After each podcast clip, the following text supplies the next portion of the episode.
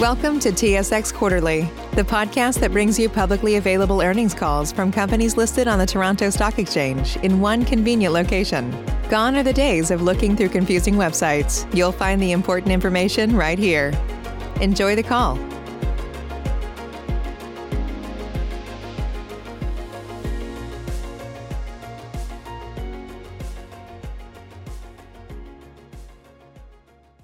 All participants, please stand by. Your conference is ready to begin. Good morning. Welcome to the CIBC Quarterly Financial Results Call. Please be advised that this call is being recorded. I would now like to turn the meeting over to Geoff Weiss, Senior Vice President, Investor Relations. Please go ahead, Geoff. Thank you, and good morning. We will begin this morning's presentation with opening remarks from Victor Dodig, our President and Chief Executive Officer.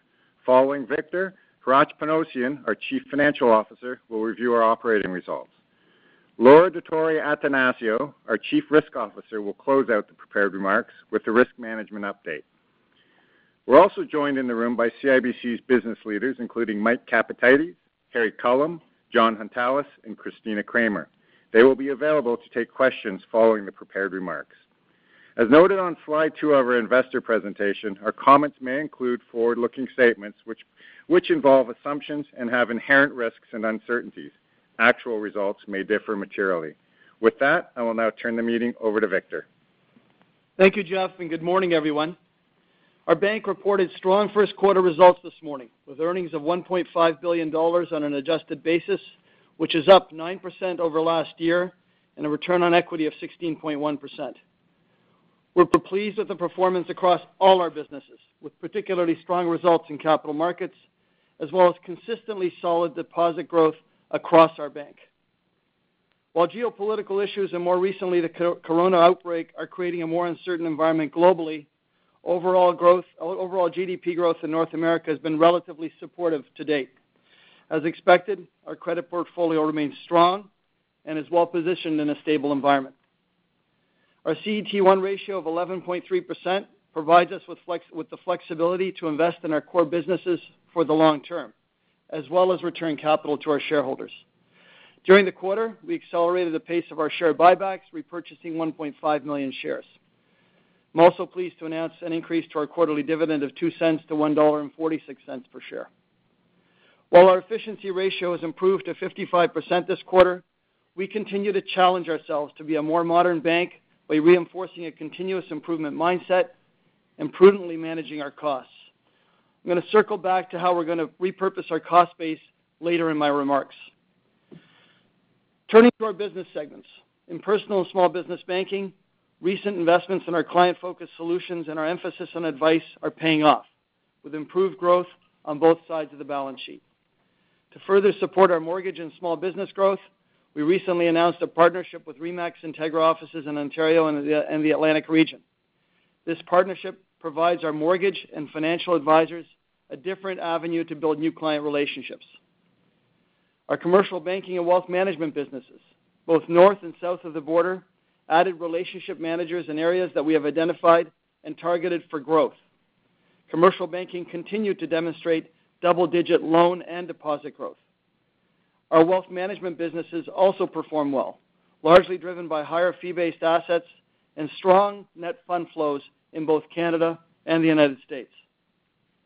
Our capital markets business had a very good quarter, with earnings of 335 million dollars, which is up 63% over last year.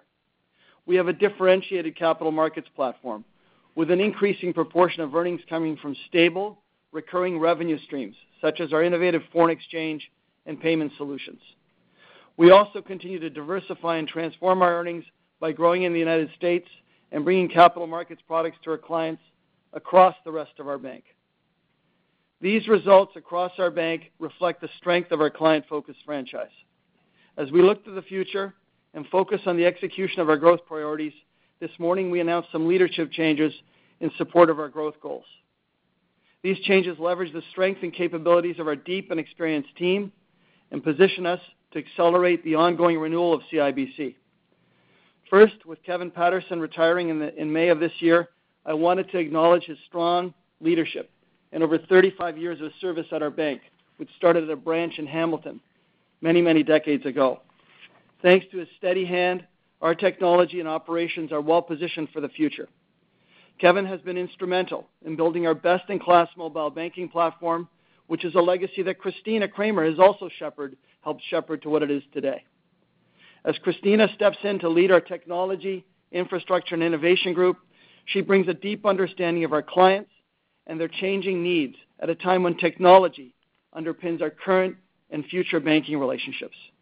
Christina also has extensive experience with our processes, our people, and our platforms, which will be key as we continue to focus on our clients' experience with our bank, as well as simplify and profitably grow our franchise.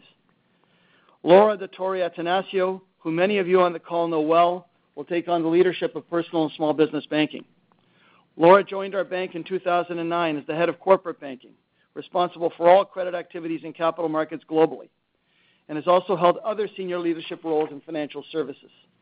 Laura is a strategic and passionate leader who brings a disciplined approach, which will be important as we continue to modernize our retail banking platform. Shawn Beber will become our Chief Risk Officer. Shawn joined CIBC in 2002 and has led our U.S. capital markets business, as well as our bank's legal, strategy, and corporate and development functions. This includes playing a central role in our acquisition of the private bank. Shawn has knowledge not only of our cross-border business, but also of the regulatory environment that we operate in. Coupled with his experience on governance matters, he's well-positioned to take on the leadership of our risk team as we continue to prudently manage our bank. Harry Culham will continue to lead our capital markets franchise and will add accountability for oversight of First Caribbean, as well as our direct-to-consumer businesses, which include Simplii Financial, Direct Investing and Advice, and our Alternate Solutions Group. Under Harry's leadership, our capital markets business is highly connected to our broader team and has proven its ability to deliver value to clients across our bank. Through their leadership and that of our broader executive committee, we will continue to execute against our growth strategy. Specifically, we will continue to cultivate an engaged culture focused on delivering the best service to our clients, to optimize our cost base, and smartly reinvest our capital to deliver value to our shareholders, clients, employees, and the communities we operate in. 2020 is an important year for our bank on each of these fronts, so I wanted to provide a little more detail. At CIBC, we have invested a significant effort in building a purpose-driven bank with a client-focused culture. Our purpose is to help make our clients' uh, ambitions a reality each and every day. We've made steady progress in embedding it into the fabric of not just what we do, but also how we do it across our bank. Our unrelenting focus on our clients is evidenced by our clients' experience results that we're all proud of. This quarter, we achieved our highest-ever Ipsos Net Promoter Score in Canadian banking. This builds on the very strong J.D. Power results we delivered last year in both Canadian banking and brokerage, as well as our leading client experience results in the United States. When it comes to costs, we also need to continue to challenge ourselves to be a more modern bank by focusing on continuous improvement and keeping a careful eye on our resources. Our current 55% NIX ratio is down 5% from 2015, which was achieved through repurposing resources, realigning our organization, and simplifying our processes. While we've made steady progress in starting this journey, we have more work to do. This also includes reviewing our organizational structure, maximizing our capabilities, and streamlining decision-making, all to further enable execution of our growth strategy. At the same time, we're committed to reskilling and upskilling our talent to ensure our employees have the opportunity to develop and grow as digitization becomes a greater enabler of our banking business. To that end, the restructuring charge we announced this morning supports an enterprise-wide program to accelerate delivery of our priorities, including improving our efficiency. We're not taking these decisions lightly, but the restructuring will help us repurpose our cost structure as we simplify, reinvest in, and position our bank to further strengthen our relationships with our clients. Turning to capital, while we maintain a strong capital position and balance sheet discipline, we continue to thoughtfully and strategically enhance returns through effective deployment. This is an area where we've been making solid and steady progress as we diversify our bank. A clear example of this is our U.S. business, which represented 6% of our earnings in 2015. Through organic growth as well as strategic uh, acquisitions, it represents 20% of earnings today. We remain comfortable with our capital position and will continue to return capital to shareholders and remain primarily focused on organic growth. So to wrap up, I'm pleased with our performance this quarter. We had solid results from our core businesses, and we are seeing good progress in some areas that underperformed in 2019.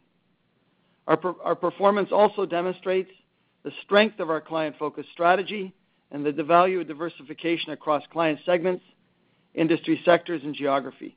And with that, I'd like to turn the call over to Hratch to review our financial performance. Thank you, Victor, and good morning, everyone. My comments will refer to the slides that are posted on our website, starting with slide seven. For the first quarter of fiscal 2020, we reported earnings of 1.2 billion and diluted earnings per share of 2.63 dollars.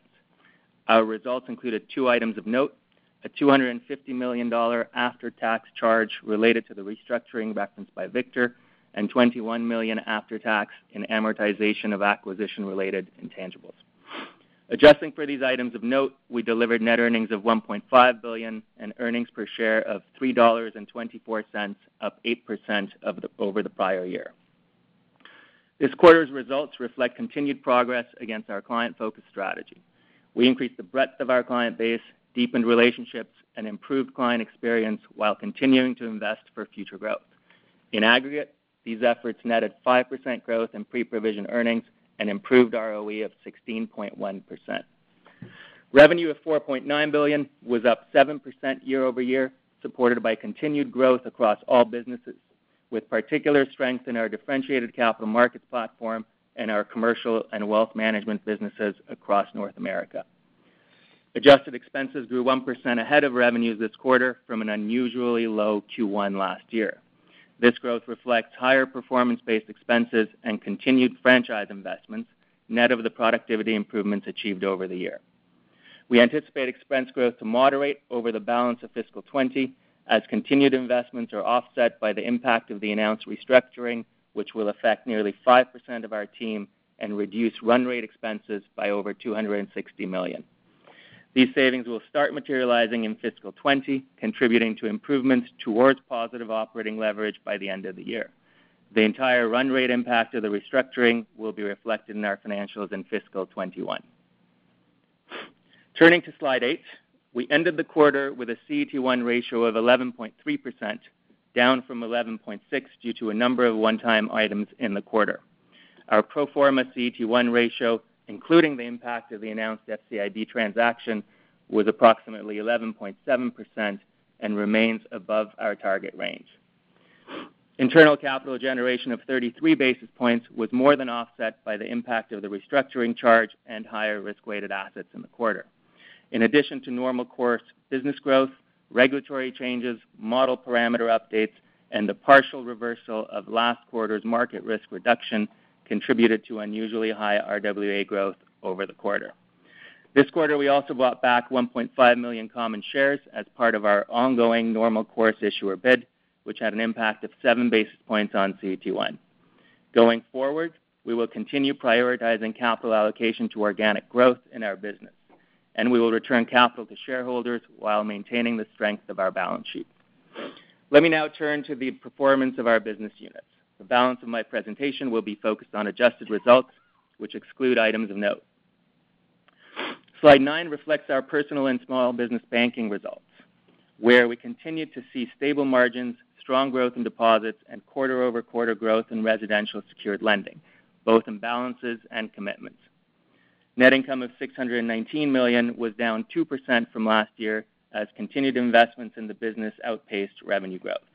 Revenues of 2.2 billion increased 2% year-over-year, benefiting from 4% growth in NII, driven by expanded margins and volume growth in both loans and deposits.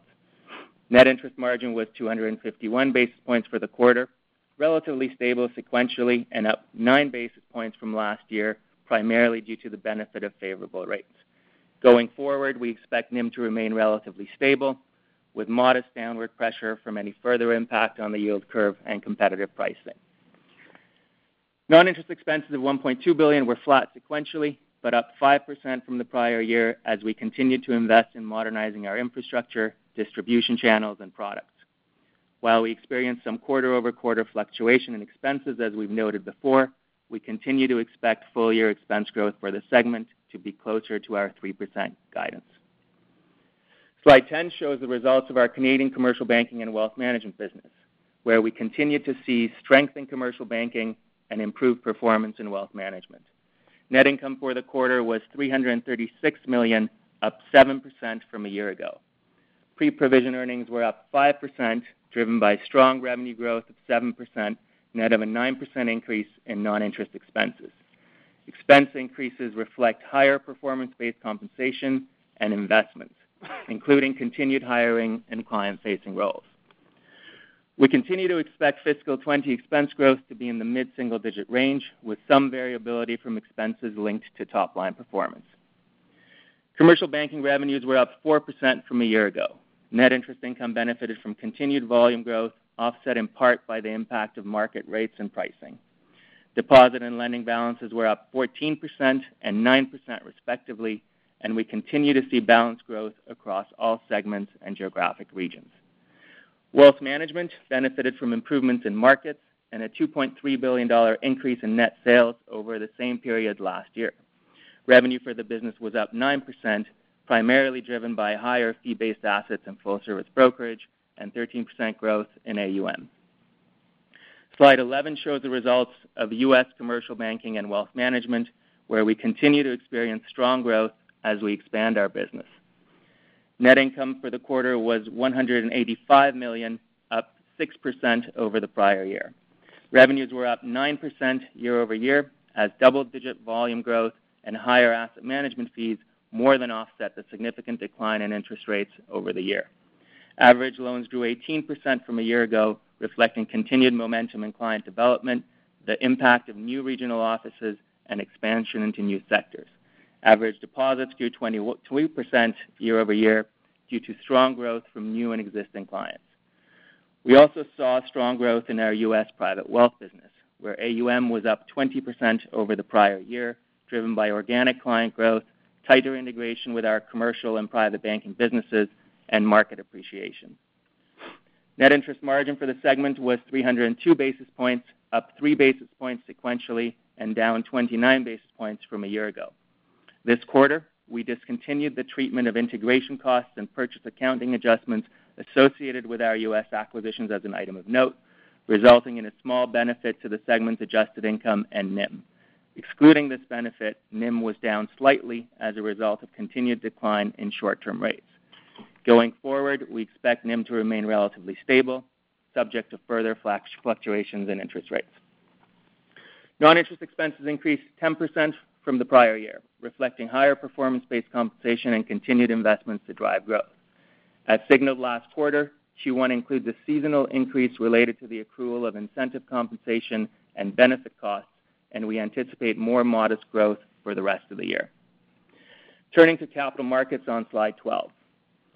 Net income of 335 million for the quarter was up 63% from a year ago, underpinned by 31% growth in pre-provision earnings and improvement in credit provisions over the prior year.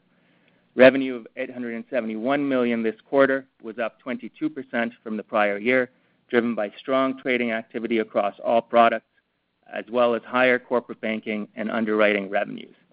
Results this quarter reflect progress against the segment's strategy, benefiting from continued momentum in the U.S. and further revenue growth originating from retail and commercial clients across our bank.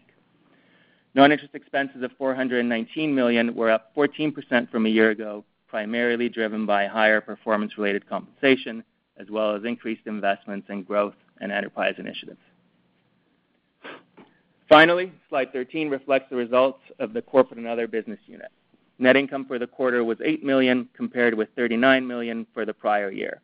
This reflects stronger performance in FCIB, net of reductions in treasury revenues, and expense growth related to enterprise and infrastructure investments. As mentioned previously, we anticipate the sale of our controlling interest in FCIB to close in the second half of 2020, and we'll provide updated guidance for this segment at that time. And With that, I will turn the call over to Laura. Uh, thank you. And good morning. Uh, turning to slide 15, this quarter, provisions for impaired loans represented a year-over-year and quarter-over-quarter decrease. This was primarily driven by our capital markets and Canadian commercial banking businesses and included an additional provision for one commercial banking account that we discussed last quarter and some reversals in capital markets. Our provisions on performing were 17 million, down from the prior quarter. This was mainly due to routine model and parameter updates. Overall, our forward-looking indicators remained relatively unchanged this quarter. The next slide provides an overview of our gross impaired loans, which remain stable at 47 basis points. The slight increase in our residential mortgages was driven by continued seasoning of the loans that we originated over the past few years. Slide 18 provides the 90-plus day delinquency rates of our Canadian consumer portfolios. The increases in delinquencies are largely driven by our mortgage and secured personal lending portfolios and reflect the seasoning of the mortgage book, as well as some continued weakness in the oil provinces. I continue to be pleased with the overall performance of our credit portfolios. And While provisions for losses were low this quarter, we are maintaining our guidance of below 30 basis points on provisions for impaired loans for fiscal 2020. With that, I'll turn the call back to the operator for questions. Thank you. Please press star one at this time if you have a question. The first question is from John Aiken with Barclays. Please go ahead. Good morning, Victor. With um, the CET1 ratio pro forma being above the range, can we expect that to be managed down back within the range, or should we expect that to be uh, maintaining at a little bit higher level given, I guess, some of the uncertainty around the macro outlook? Morning, John. Thanks for your question. Uh, we've uh, always said that we're operating within 11%-11.5% CET1 range. That's our comfort zone. On a pro forma basis with the FCIB sale, uh, we'll be higher than that. As we've said to our shareholders, we're going to be using it toward organic investment, dividend increases, both of which we highlighted today, and an ongoing buyback program in which we executed against more Uh, repurchase of shares this past quarter, and we'll continue to do so in the quarters ahead. But I'd say the message is operating within 11%-11.5% is our range that we're comfortable in. Great. Thanks, Victor. And Laura, if I can very quickly, um, you mentioned in your prepared remarks the uh, provisions in Canadian commercial relating to the uh, credit we talked about last quarter. How comfortable are you that with the additional provisions taken this quarter, this is actually being put to bed? Uh, well, this is an evolving situation. Um, so at this time, we're provisioned at about 76 cents on the dollar. Um, so I'm quite comfortable today with the provision rate. Uh, that said, and as you can appreciate, uh, things can evolve. I think the important takeaway here is that um, as things evolve, if ever we did have to further provision, there is a lot less left to write down. I understood. Thank you. I'll re-queue. Thank you. The next question is from Ebrahim Poonawala with Bank of America. Please go ahead. Good morning. So I I guess a question for Victor. Uh, uh, there seems to be this perception when you talk to investors, some of your shareholders around under-investment in the retail franchise in Canada and the risk of a widening gap relative to some of your larger peers. Would love to hear your thoughts around, one, do you think this is a valid concern?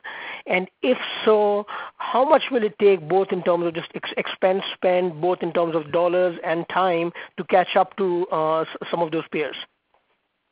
Morning, Ebrahim. Uh, so a couple of things I'd say. One is I always listen to investors and investor feedback, but I have to uh, tell you all that we have a very solid personal and small business banking franchise in Canada, and we also recognize the importance of our franchise to our growth strategy. So Let me highlight some of our strengths. We have a leading mobile platform that's been recognized by independent research agencies and our clients. It's been recognized by millennials who, you know, the under 35 class, according to J.D. Power, think that we're the best mobile platform out there. We have a functionality that exceeds some of our peers. We've been investing in that platform to continue to have a lead. We have a leading relationship management platform. The Imperial service is still an unmatched service in Canadian banking, and we continue to invest there, and we'll continue to invest in our advice platform in the quarters ahead, which we'll share with you as those investments come to life. We've been investing in our small business platform. Uh, we've got some interesting, significant pilots going on on the small business side, where we're seeing very encouraging results. We've invested significantly in our banking centers. We now have almost 90% of our transactions being done outside of the banking center so that we can focus on advice, and our banking centers have been repurposed in that regard. And we've rejuvenated our product suite. We have uh, our Smart+ platform, so any Canadian that has 6,000 dollars in their checking account or 100,000 dollars in any part of CIBC pays no checking account fees and gets a free premium credit card. We've invested in smart investment solutions, which is driving our volume on the investment side. So those are our strengths, and I think it's important to highlight those because they are real, they are incumbent advantages that we continue to build on and will invest in. Now, in the past year, we also recognized those areas of opportunity for improvement. There's clearly an area of opportunity for improvement in mortgages. We've invested in that by putting in a higher quality and larger number of mobile advisors, investing in technology so they can simplify their way of doing business and onboarding clients for mortgages. And We've established this relationship with RE/MAX, which we're very excited about, as they are the leading agency in the eastern part of our country. The second thing is mutual funds. Last year, we had an outflow of 1.6 billion dollars in the uh, first quarter. This year, we had a positive inflow of 1 billion dollars. That's a 2.6 billion dollar delta. It's being driven by our smart investment solutions, which are market leading in terms of structure and pricing. Our investment performance on the investment side, we've got 72% of our assets under management are performing above benchmark on a five-year basis and 86% on a one-year basis. And In our cards business, we're seeing improved acquisition.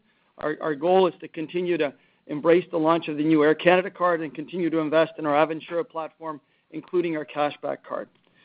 So Our goal is to continue to invest in our business, deliver positive operating leverage, and continue to ensure that our solid personal small business banking franchise in Canada delivers the growth that our investors expect and we know we can deliver. Got it. Uh, that was pretty comprehensive. I guess if I had to one-line it sounds like you don't really share the investor uh, perception around this. I think that if you actually lift up the hood and look at what we're doing, look at how we're positioned, look at some of the growth trajectory in those areas where we exhibited some softness last year, things are heading in the right direction. Now, as you all know, it takes time, right? But we said we're gonna get to uh, market level of mortgage growth toward the end of the year. We've already turned around our investment franchise. We're seeing client experience scores at the highest level that we've ever seen. Now, one quarter does not make a trend, but if you actually look at it over a number of years, our client experience scores have been improving. We're focused on serving our clients, and we're focused on being best in class. That was helpful. Thank you very much. Thank you, Ebrahim. Thank you. The next question is from Gabriel Dechaine with National Bank Financial. Please go ahead. Good morning. Uh just wanna follow up on the uh, capital commentary. Uh, you know, at 11.3, you're uh, still comfortable with the pace of buybacks, or are you looking at it as on a pro forma basis, when you're contemplating capital deployment? Morning, Gabriel. It's Hratch. I'll take that one. Um, you know, I would say we are comfortable for a number of reasons. So one, we do look at that pro forma number, and we continue to feel comfortable about the probability of that realizing Uh, around the midpoint of the year as we discussed. Two, we look at the forward trajectory of capital generation and, uh, you know, outside of the uh, one-time items this quarter, as well as some of the volatility we saw between last quarter and this quarter, which which bled some RWA growth into this quarter. We feel very confident with our net generation going forward. And so between those two things, we feel comfortable that that we're in a position to continue that. Thanks. And and on the uh, credit side of things for Laura, I've asked this question of other banks. I'm getting a pretty consistent too early to tell response. But uh given the balance of factors, you you know, you've got coronavirus and the indirect impact, uh, the rail blockades that continue uh, to have an impact on the economy. Uh, notwithstanding this quarter is better than expected credit performance, there's got to be some upward pressure uh, that you could contemplate in Q2, if not beyond, uh, at least from, you know, the provisions on performing. No? Or yes? Well, um, I continue to guide to, as I said in my prepared remarks, to below 30 basis points, as it relates to provisions on impairs. And as you pointed out, uh, things relating to the coronavirus, rail blockades, uh, we're still sort of in early days. Uh, they are two important events, and they can certainly impact our economy on a go-forward basis. So we continue to monitor them closely, and dependent upon what happens and length of time, I would expect that we would see that start to represent first, Uh, in FLI movements, and so in our provisions on performing. But it's still uh, early days. Thank you. Thank you. The next question is from Meny Grauman with Cormark Securities. Please go ahead. Hi, good morning. I'm wondering if uh, the change in leadership in the retail business changes anything in terms of the strategy for that business? Our strategy is, as I articulated a little earlier, Meny, and we're very uh very confident in the solid platform that we have and our ability to invest in that platform and deliver further growth. I think Laura is well poised to take on the leadership of the business. Christina is well poised to take on the leadership in a new role in technology, infrastructure, and innovation. And I know the two of them, as well as the entire team, which has been working together for quite some time, will continue to focus on delivering profitable growth to our franchise. And then um, just on the restructuring charge, um, I don't think you mentioned it, but I'm wondering, were these uh, charges uh, concentrated in a particular area? And if so, what? And then and then on the 260 million uh, dollar run rate savings, Hratch, um, how much of that will be falling to the bottom line? I mean, I think, Victor, you talked about repurposing a lot, so I'm wondering how that uh, geography goes.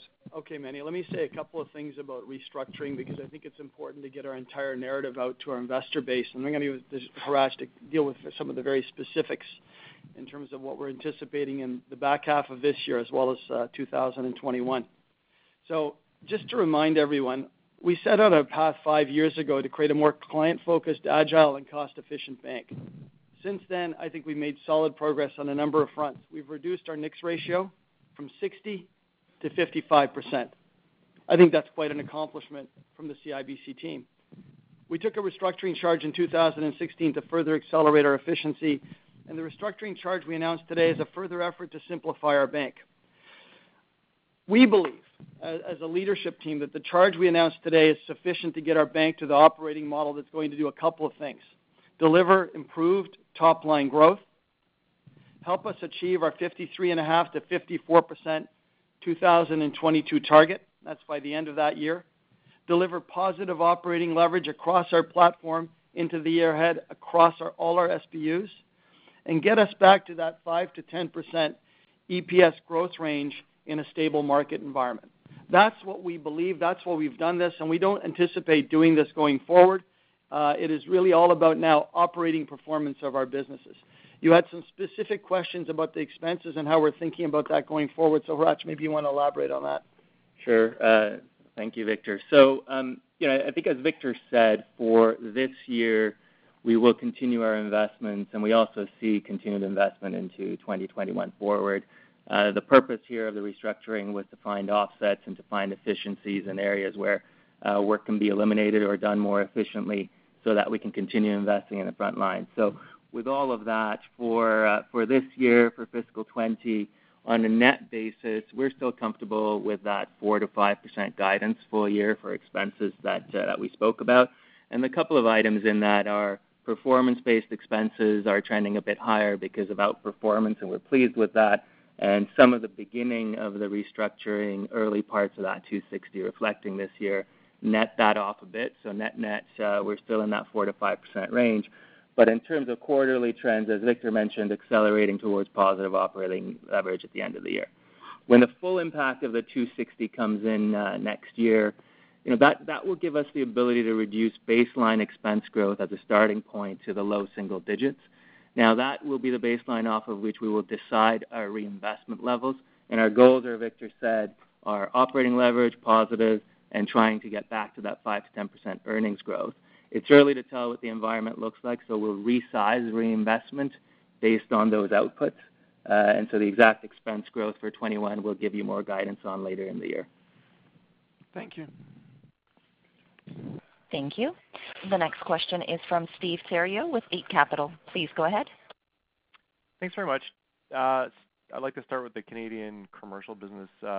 Jon, the commercial lending growth had been very, very steady around 12% the last number of quarters, but slowed a few hundred basis points in Q1. Maybe just some detail there. Are you seeing any increased competition or terms you don't like in the market? What's uh, driving that? Yeah. So thank you for the question. Um, if you look, we tend to look at the business on both sides of the balance sheet. I tell you over the last eight or nine quarters, deposits have been double digits every quarter. Loans have kind of jumped back and forth. Sometimes they're low double, sometimes they're high single. This quarter, they're high single. Uh so that feels pretty normal. When we look at the kind of pipeline, it's in line with history. New business in Q1 in line with history. Utilization rates were a bit down, so that's a bit different. So we're watching that early days. And uh to your comment, yeah, we are passing on more business. We're a relationship bank, right? We don't compete on price or risk. If we have to pass on business that doesn't fit our model, we're happy to do it. We're very comfortable with the model we've built. Long term, we think we can grow faster than market on both sides of the balance sheet. In the short term, if we see things in the market that don't make sense for us, we pause. So we are passing on a few more deals in commercial banking. Okay, that's helpful. And then kind of related, but Victor, you mentioned small business and looking at that line item, it's a little down this quarter, but it's been flat for a while. And Victor, so you mentioned some initiatives there. Uh, can you or Christina give a little more detail and what's your level of confidence we'll see some acceleration uh, this year in the small business line? Good morning, Steve. I'm gonna pass it on to CK. Go ahead. I'll take that question. Thank you, Victor.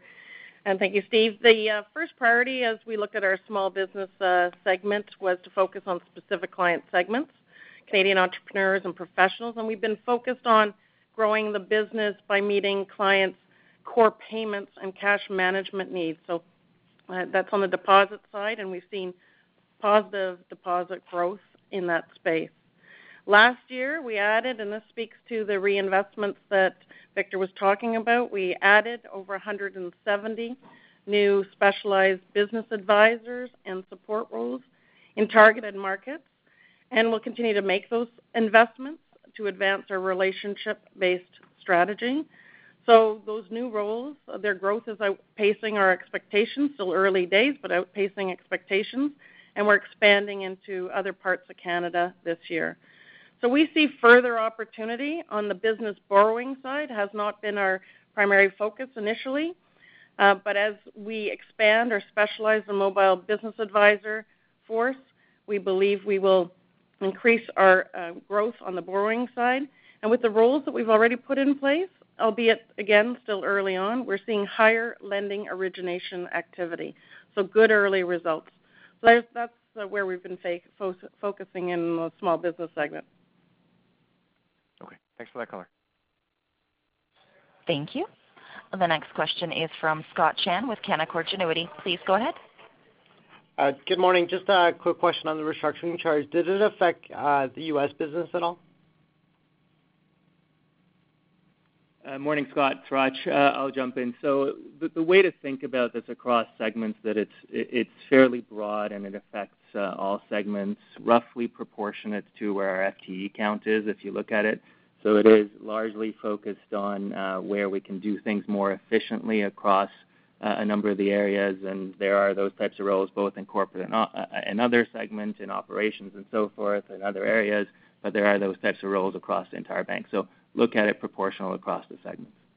Okay, that's helpful. And um, and sticking with the U.S. segment, the commercial growth seems to be continues to be very robust. We've seen a lot of your peers and industry data notice some deceleration in the quarter and potentially throughout fiscal 2020. Just curious to hear your thoughts on uh, the trajectory uh, on your volume business there. Well, thanks, Scott. This is uh, Mike Capatides. I'll take that question.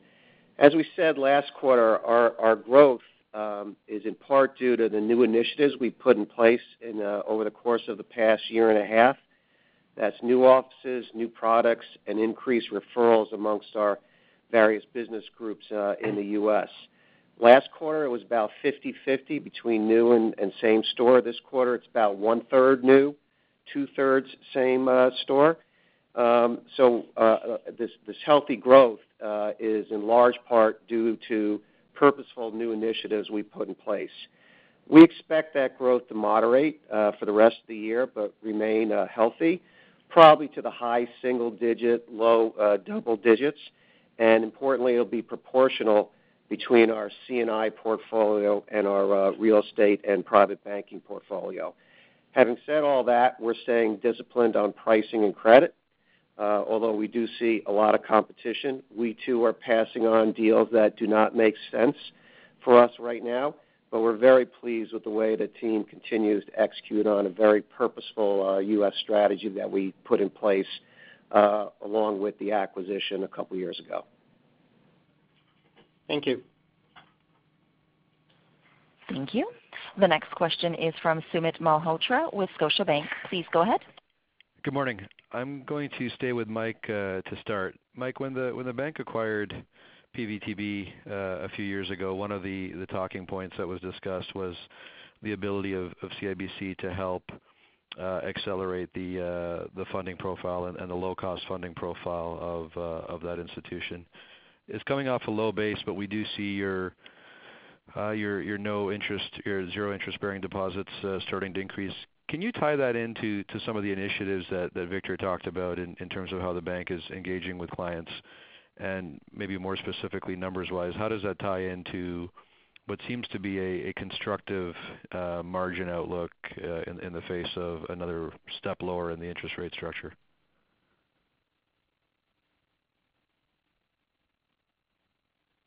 Sorry.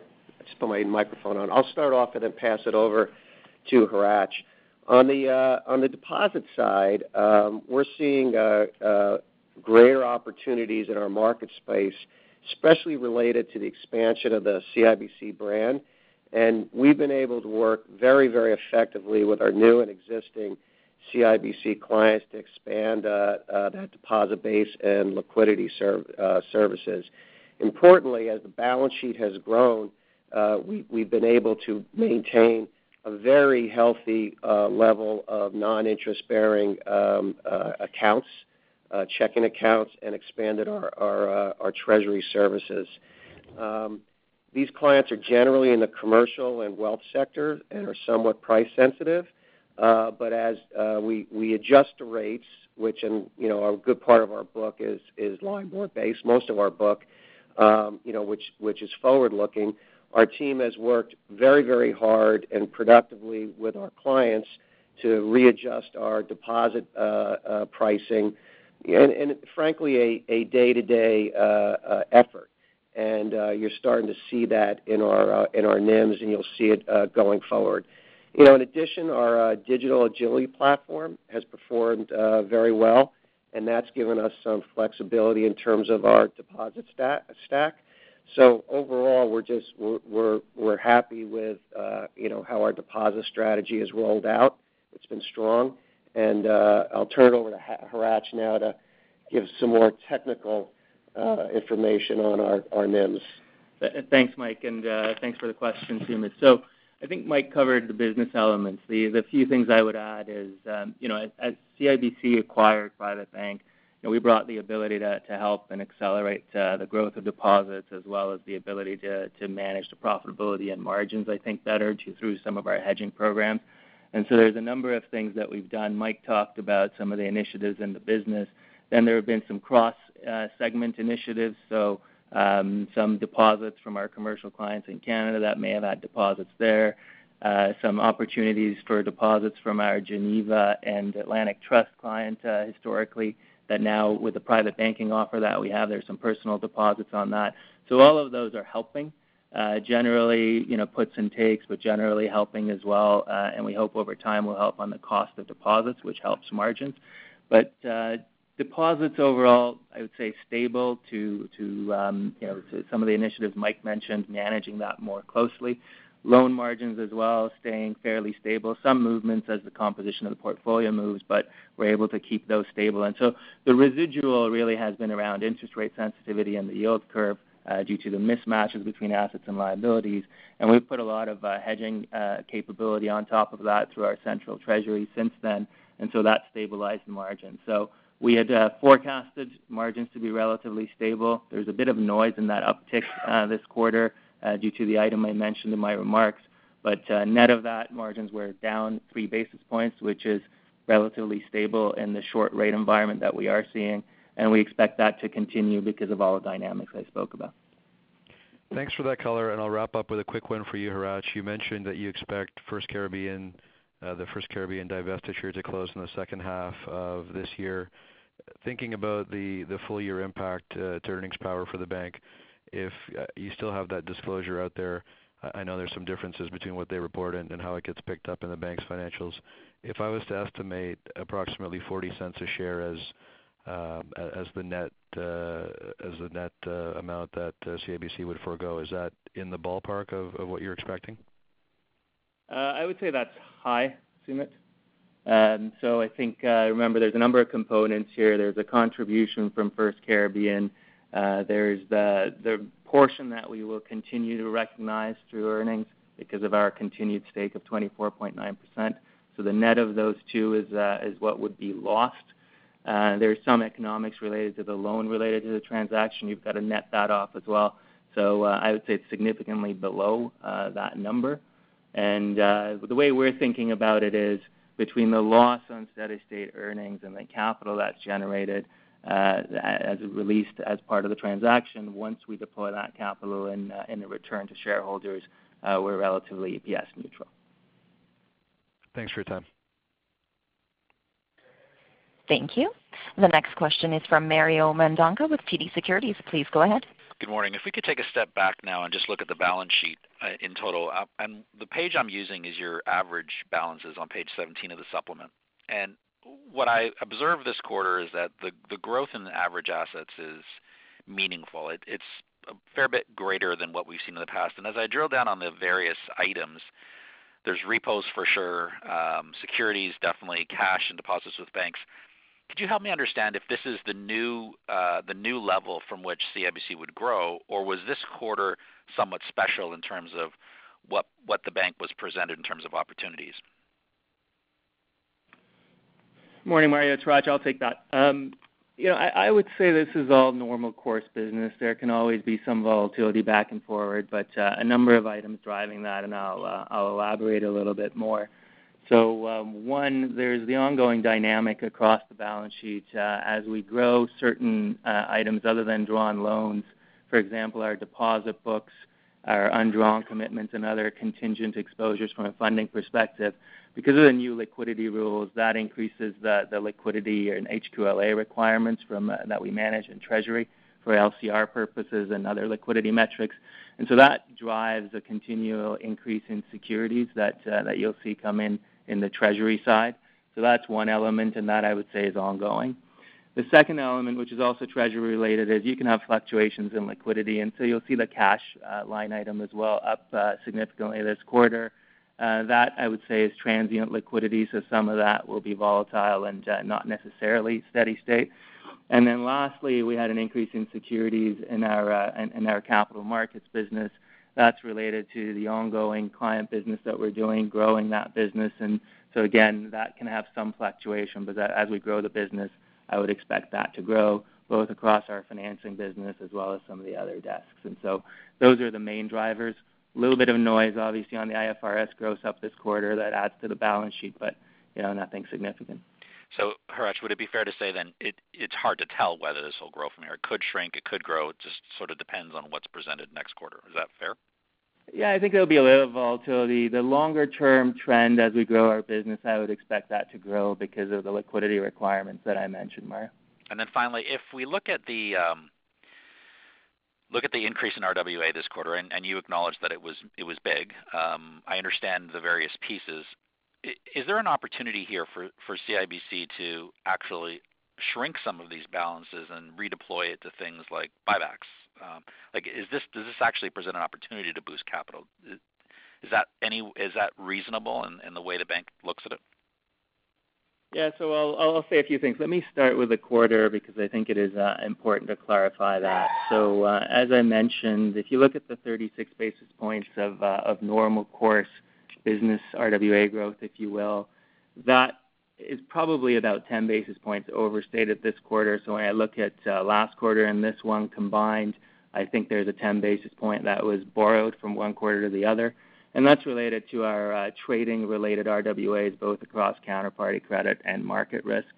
Uh, those will move around between quarters, and there's some volatility, right, because of market movements that change the marks on derivatives and so forth, and uh, and changes in market risk based on uh, the dynamics of VaR and stress VaR. So, um, you know, net-net, we still think that this quarter uh, core is the same amount of capital deployment going forward. Now, is there an opportunity to deploy less? We are always conscious of the ROEs and the returns that we're getting on, on any capital that we deploy. We are focused on organic growth, but we are very disciplined. Uh, we do not have significant areas of our business where our returns of capital deployed are below uh, uh, what we expect as returns and well above cost of capital and hurdles. But we continuously look at that. On the margin, there may be opportunities here and there, but I think we're more in the mode of deploying capital towards growth. That was our strategy. That was one of the reasons that we invested in the U.S., to give us an avenue to deploy the organic capital generation. And so we're seeing the current dynamic as the right one, Uh, with small amount of net generation, uh, but a lot of business growth through deployment. Okay. Thank you. Thank you. The next question is from Sohrab Movahedi with BMO Capital Markets. Please go ahead. Uh, thank you. Just wanted to start off maybe with Harry for a second. I mean, Very strong quarter, Harry. You had once upon a time said that you think the capital market segment is probably about a 1 billion dollars a year type contributor to the total bank. Is there any reason to think that uh, that uh, yardstick has changed? Uh, good morning. Thanks for the question. Um, yeah, you're right. I did say that in the past, and we've evolved, I would say. The core franchise continues to perform very well. Very diversified organic growth here in Canada with our core franchise, but also internationally. And you know, as we've said in the past, our medium to long-term focus is to grow in the U.S.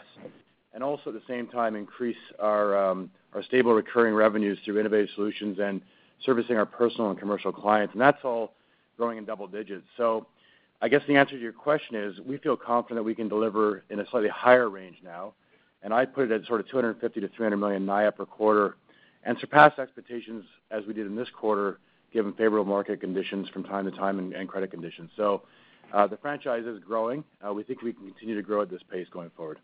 Okay. And maybe just uh, you know, credit spread's obviously a big factor for everyone this quarter, but even since the quarter end, high yield spreads have kind of widened. Are you seeing anything uh, noteworthy as far as the trading businesses so far this quarter?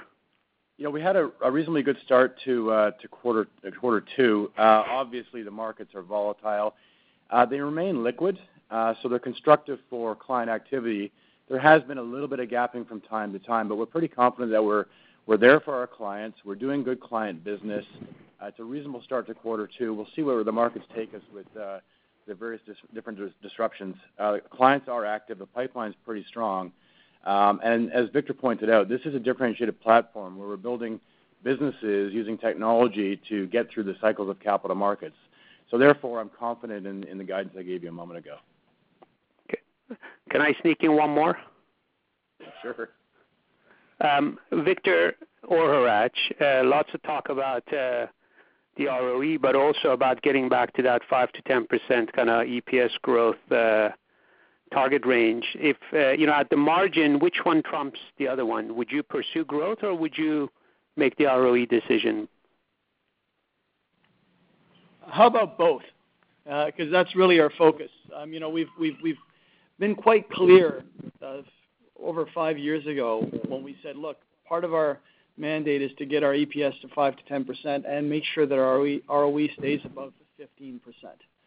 So we believe that some of the actions that we've taken on cost and some of the management effort we've taken on driving the top line will continue to show through in our EPS growth as we head into the back half of this year and early next year.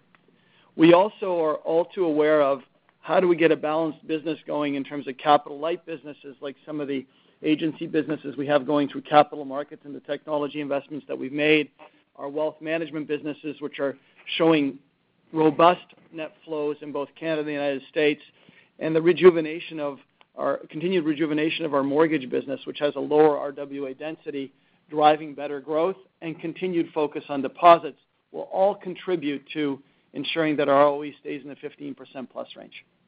Thank you. Thank you. The next question is from Doug Young with Desjardins Capital. Please go ahead. Good morning. Just on the capital markets side, Victor, you made a comment, and I'm just hoping to get a little more detail, um, because I find it real hard to model capital markets. But you said a growing percent of revenues are from stable recurring revenue streams in capital market, which it'd be great to understand, you know, what can you quantify that? Can you kind of layer out a little bit more detail on that? Thank you. I'm going to turn it over to uh, Harry in a sec, Doug, but I just want to highlight a couple of things. The technology investments uh, that we've made have not only served um, our capital markets clients sort of in its classic institutional and corporate sense, but there's been a higher degree of connectivity to our retail and commercial businesses. We do measure that connectivity, how much business flow are we putting through our personal and small business bank, as well as through our commercial and wealth management franchises, and that number is growing, and we see that as having a higher quality level and more of a recurring nature. The second thing that we've you know, created today is just this whole notion of direct financial services. The alternate solutions group, which you'll get more visibility to over the coming quarters, as well as our Simplii business and our Investor's Edge business, are all pretty profitable and growing businesses that really rely heavily on technology and the kind of technology investments that we've been making in capital markets to drive a better result. So Harry, let me just pass it on to you in terms of highlighting anything else you'd like to highlight in that regard. I will say unequivocally that the capital markets revenue streams that are coming from CIBC are fundamentally different than they used to be and are much more recurring and high quality in nature. Yeah, I guess I would add that um, we have diversified the franchise significantly. Uh, clearly, the core uh, corporate institutional uh, franchise is very important to this business. If you just look at the pre-provision earning growth over the last five years of this business, it's grown in double digits. So we're confident that that growth will continue with um, very good technology investment and continued diversification of client base. So Victor mentioned servicing personal and commercial clients. That's very important to this franchise. We think we have an edge there, and we think we have very good market share that we can continue to grow in Canada, but also in the U.S. We're very pleased with the growth of the non-traditional corporate institutional clients into the personal and uh, commercial space. I mean, I guess I would say, care to put a number or percent on where that recurring revenue stands and where you think it would go, or? Uh, so this is Doug. It's Hratch. This is an area that uh, we're going to continue providing more transparency on as we go forward. So as we work towards our next Investor Day with some of what was announced today as well with with Harry's responsibilities around the sector, Uh, we're going to work through our disclosures to provide more uh, transparency, but uh, not at this time. Okay. And then just on the CET1, a lot of questions on it, but if I look at it simplistically, you know, looked like organic internal capital generation was negative. Um, clearly, that's not the case, as Hratch, you talked about something borrowed from last quarter that impacted you this quarter. I guess my question is, you know, what is the organic internal capital generation CET1 growth that we should think about? Uh, is it less so than it was three, two, three years ago? Um and as part of your issue is that you're getting good growth in the U.S., and I believe the U.S. is still under the standardized model. If I'm not right there, you can correct me. And is there a potential to change that if it is? Yeah. So uh, thanks for the question. I'll take it. So um, let me start with the quarter, and I'll reiterate. So the 36 basis points uh, we saw this quarter in RWA growth is unusual, and we don't anticipate to see that in the quarters going forward.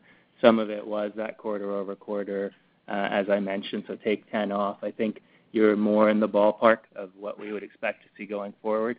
So in terms of net generation, you know, nothing has changed in the short term. So the last guidance we provided was that we would be somewhere in the range of that sort of 5-10 a quarter. Uh, and I think that's still the right range. I would probably look at it on an annual basis given the quarter-over-quarter volatility. So, you know, I'd sort of call it that 30 to 40, 35 to 40 over a year. Uh, we still feel pretty good about that. And the way we manage that goes back to the question earlier around ROEs from Sohrab. Right? We're, we're very focused on marginal ROE forward and the ROE of the, of the bank because we very much recognize that ROE net of dividends is really our ability to grow capital. And as long as we maintain that capital level, that equates to our growth level, and at the same ROE, that equates to our growth within our guidance range. So we, we continue to manage that uh, going forward. And like I said, I think that 30 to 40 hasn't changed. And that U.S. business, is it standardized? Was that right? Oh, sorry, yeah. So it is, uh, it is still unstandardized. Yes, we do have an ability to go to advanced, and there's a, a timeline around that. So we're probably a couple of years away still, but we are working through it. Great. Thank you. Thank you. I would now like to turn the meeting over to Victor. Thank you, operator. So we've had a good start to 2020 with strong earnings growth this quarter that reflect the strength of our client-focused strategy, the importance of earnings diversification, and discipline in cost management while maintaining a strong capital position. We will continue our journey to transform our bank into a relationship-focused, modern consumer and business banking franchise with a leading North American commercial and wealth platform and a differentiated capital markets business. In summary, we're a different bank today with tremendous opportunities available to us now that weren't possible a few years ago. I've never been more excited about our future.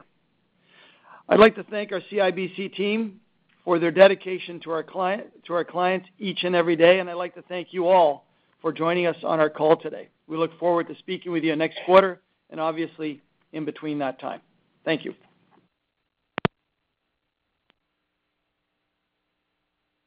Thank you.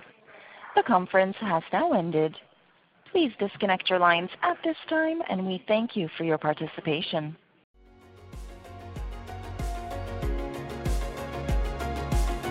Thank you for listening to TSX Quarterly. If you enjoyed the cast, remember to leave a good rating. And remember, for any additional inquiries, please consult the company's investor relations section on their website. See you next time.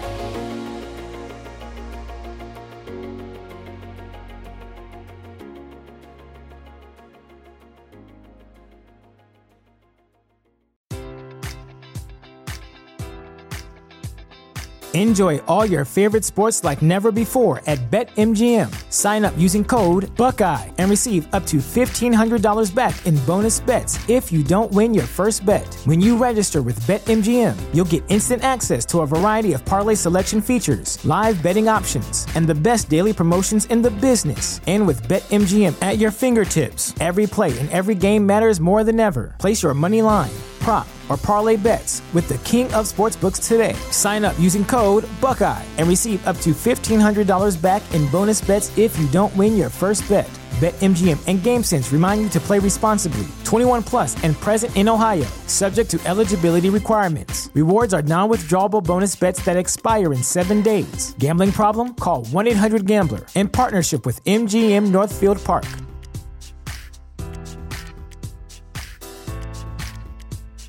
Sick of being upsold at gyms? My guy, you're currently a base member? For $90 more, I can upgrade you to our Shred membership. For 130 more, you'll be a Swole member. And for just $300 more, you'll reach Sweat Platinum. At Planet Fitness, you'll get energy without the upsell. Never pushy, always free fitness training and equipment for every workout. It's fitness that fits your budget. Join Planet Fitness for just $1 down and $10 a month. Cancel anytime. Deal ends Friday, May 10th. See Home Club for details.